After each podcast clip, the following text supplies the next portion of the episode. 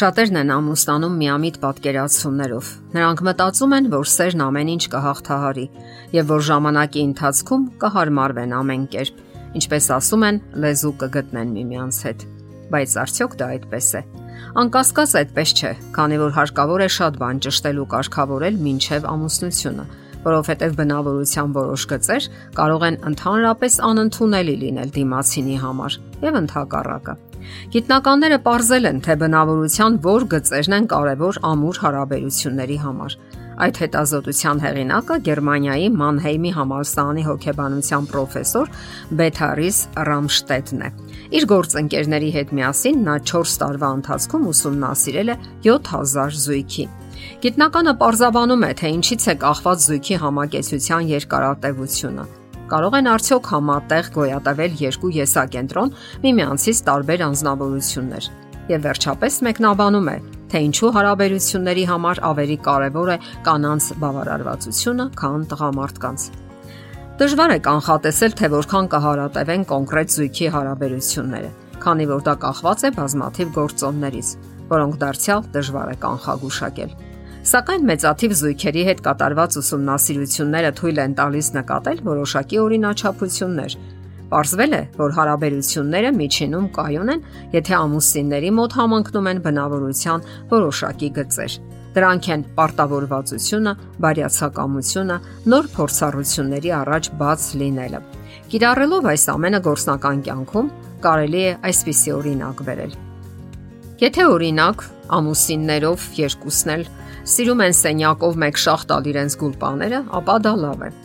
Սա պարտավորվածության ցածր մակարդակ է, սակայն լավ է, որ միասին են անում։ Իսկ ահա եթե կողմերից մեկն է դա անում, իրավիճակը կարող է վիճաբանության առիթ հանդիսանալ։ Ճիշտ նույն ձևով կողմերը կարող են տարբեր կարծիքներ ունենալ, ասենք նոր բաների առումով։ Մեկը սիրում է մշտապես գնալ նույն ռեստորանը, մյուսը սիրում է ժամանակ առ ժամանակ թարմացնել թե ռեստորանների ցանկը, թե ճաշատեսակների։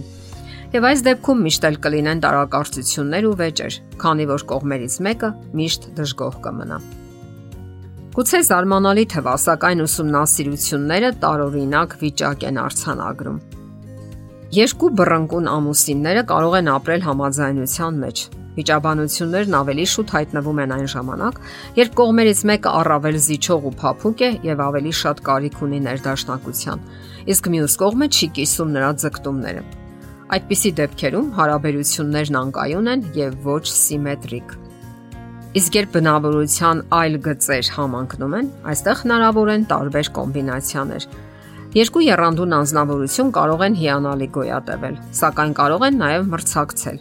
Կամ սոցիալական հարաբերությունների բարձր պահանջարկ ունեցող ամուսինը կարող է դժվարություններ ունենալ пассив անznավորության հետ Սակայն միանգամայն հնարավոր է նաև այն տարբերակը, երբ նրանք հիանալի լրացնեն միմյանց։ Ասենք մեկը սիրում է խոսել, մյուսը լսել։ Դե հիանալի զույգ է, այդպես չէ արդյոք։ Երկուսն էլ գոհ են իրենց կյանքից։ Հետաքրքիր է, որ ուսումնասիրության ժամանակ չի նկատվել, որ հուզականորեն անկայուն զույգերը կամ այսպես կոչված նևրոտիկները առանձնակի դժվարություններ ունենան հարաբերությունների ժամանակ։ Երբ երկուսն էլ տագնապահար են եւ անհանգիստ, հարաբերությունները գնում են միևնույն հունով եւ երկուսին էլ դուր է գալիս կենսակերպի նմանությունը։ Կարելի է նաև ենթադրել, որ երբ երկու կողմերից մեկը հուզականորեն ավելի կայուն է, դա մյուսի համար լուրջ սատարում է եւ արժեքավոր ներդրում։ Եվ այդ դեպքում նրանք երկուսն էլ լավ են զգում իրենց դերերում։ Սակայն վերջերս կատարված հետազոտությունները ցույց են տվել, որ կնոջ հուզական կայունությունը վճռորոշ դեր է խաղում հարաբերություններում Որքան հուզականորեն կայուն է կինը, այնքան ավելի շատ է նա բավարարված հարաբերություններից։ Կանացի հաստափությունը հարաբերություններից ավելի հաճախ է հանգեցնում ամուսնալուծությունների, քան տղամարդկայինը։ Իսկ արդյոք զույգը ժամանակի ընթացքում նմանվում է միմյանց։